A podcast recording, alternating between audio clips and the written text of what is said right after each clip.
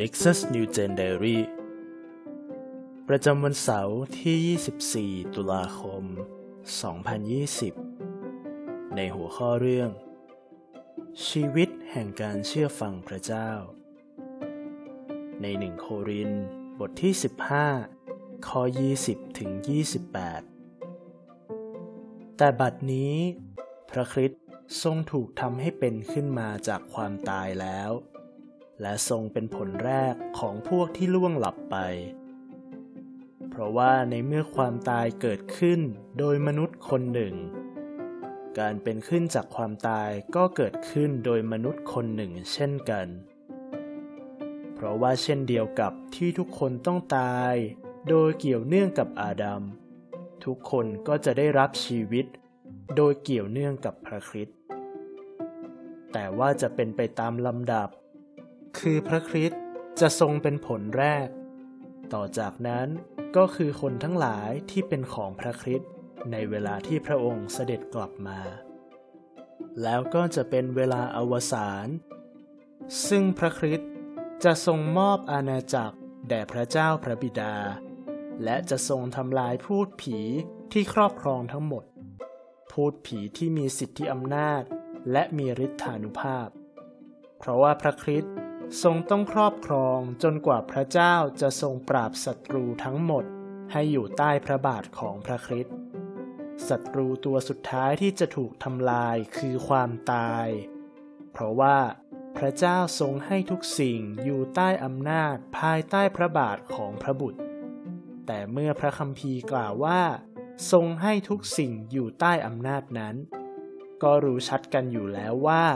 ยกเว้นพระเจ้าผู้ทรงให้ทุกสิ่งอยู่ใต้อำนาจพระองค์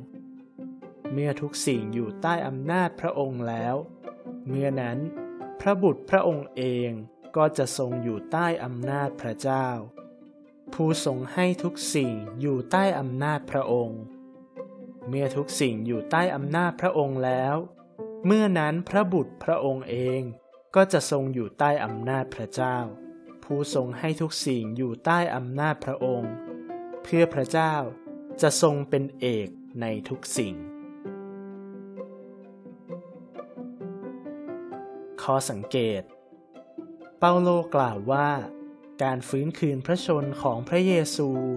เป็นอะไรสำหรับคนที่ล่วงหลับไปแล้วในข้อยี่สิบแต่บัดนี้พระคริสต์ทรงถูกทำให้เป็นขึ้นมาจากความตายแล้ว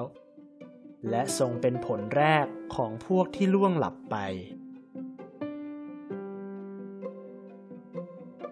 ข้อสังเกตอีกประการพระเยซูทรงทำอะไรเมื่อทุกสิ่งถูกทำให้อยู่ภายใต้สิทธิอำนาจของพระองค์เองในข้อยี่สิบแปดเมื่อทุกสิ่งอยู่ภายใต้อำนาจของพระองค์แล้วเมื่อนั้นพระบุตรพระองค์เองก็จะทรงอยู่ใต้อำนาจพระเจ้าผู้ทรงให้ทุกสิ่งอยู่ใต้อำนาจพระองค์เพื่อพระเจ้าจะทรงเป็นเอกในทุกสิ่งการตีความเหตุใดพระเยซูเองก็จะอยู่ภายใต้อำนาจพระเจ้าหลังจากที่ทุกสิ่งถูกทำให้อยู่ใต้อำนาจพระองค์การไตร่ตรองคุณตระหนักอะไรเมื่อรู้ว่าพระเยซูทรงเชื่อฟังพระเจ้าแม้พระองค์จะมีสิทธิอำนาจสูงสุดเหนือทุกสิ่งการนำมาปฏิบัติมีส่วนใดของชีวิตคุณที่ยังไม่ได้เชื่อฟังพระเจ้าอย่างเต็มที่หรือไม่คุณตั้งใจจะเปลี่ยนแปลงอย่างไรเพื่อให้พระเจ้าทรงเป็นเอกในทุกสิ่งบทขยายความคำว่าโดยเกี่ยวเนื่องกับอาดัมทุกคนจะได้รับชีวิตในข้อยี่สิบสองนั้นหมายถึงหากอาดัมนำความบาปและความตายมายังมนุษย์ในฐานะของมนุษย์คนแรกพระเยซูผู้ทรงเป็นผลแรกของความตายนั้น จะได้นำความตายนี้ไปจากคนของพระองค์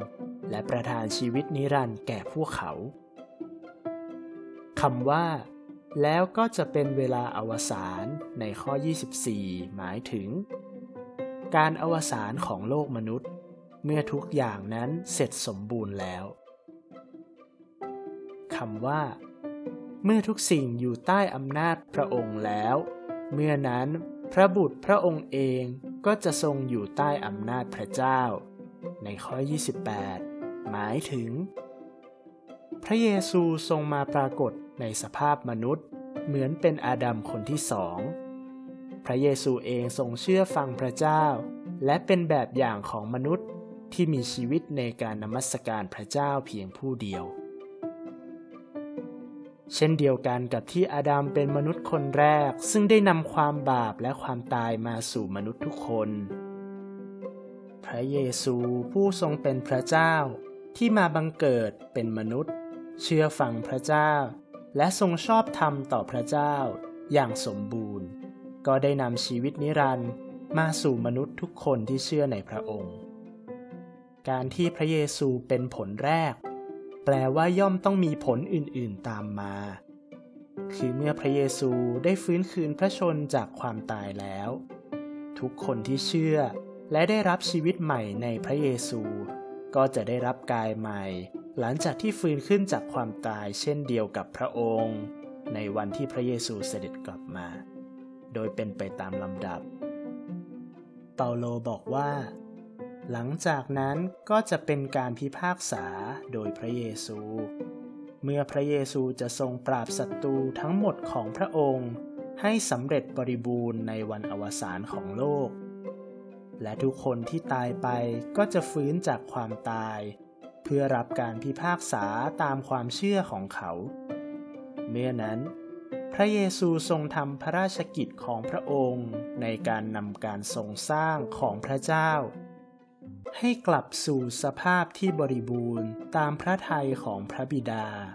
และทรงถวายเกียรติให้กับพระเจ้าผู้ทรงครอบครองสูงสุดและพระองค์จะทรงเป็นพระเจ้าที่ครอบครองร่วมกับพระบิดาและพระวิญญาณบริสุทธิ์เราผู้ได้รับชีวิตใหม่ในพระเยซูแล้วจึงควรดำเนินชีวิตด้วยความชอบธรรมและเชื่อฟังพระเจ้าเหมือนดังกับพระเยซูด้วยความหวังที่จะได้รับกายใหม่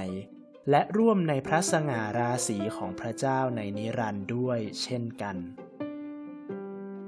ให้เราอธิษฐานร่วมกันครับ